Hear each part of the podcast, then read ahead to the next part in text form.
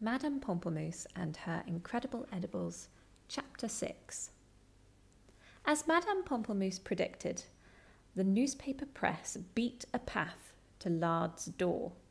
He appeared on the cover of Paris Match magazine and was interviewed on national television. To everyone's amazement, the other guest in the studio was Monsieur Langoustine, who absolutely never gave interviews. The presenters asked Monsieur Langoustine what was so special about Lard's cooking. At first, the food critic did not reply. The presenter waited eagerly, for in Paris, Langoustine was seen as a philosopher, a guru, and a mystic. His word was sacred. When he finally spoke, the presenter was alarmed to hear a soft, piping voice that sounded more like a flute or a recorder than a human being.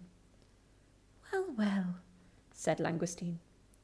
Monsieur Lard must be very clever, for you ask me what is so special about his food. At first, I would have said nothing. He shrugged. On the face of it, Lard's restaurant is just like any other, if rather more revoltingly furnished. Paris is, unfortunately, full of such places. Fit to burst, you might say. The presenter laughed politely. Langoustine stared at him for a while before continuing. Before continuing. But then I tried Monsieur Lard's cooking, and oh la la! I think to myself, what is this? Mysterious flavour? What is this miraculous taste? So it seems Monsieur Lard has a secret, a very big secret, some kind of secret ingredient X. Monsieur Langoustine turned to Monsieur Lard slowly, making him squirm in his seat. I wonder what his secret might be. Indeed, that's the secret the whole of Paris is trying to crack, said the presenter. Monsieur Lard, do you have any plans to give your secret away?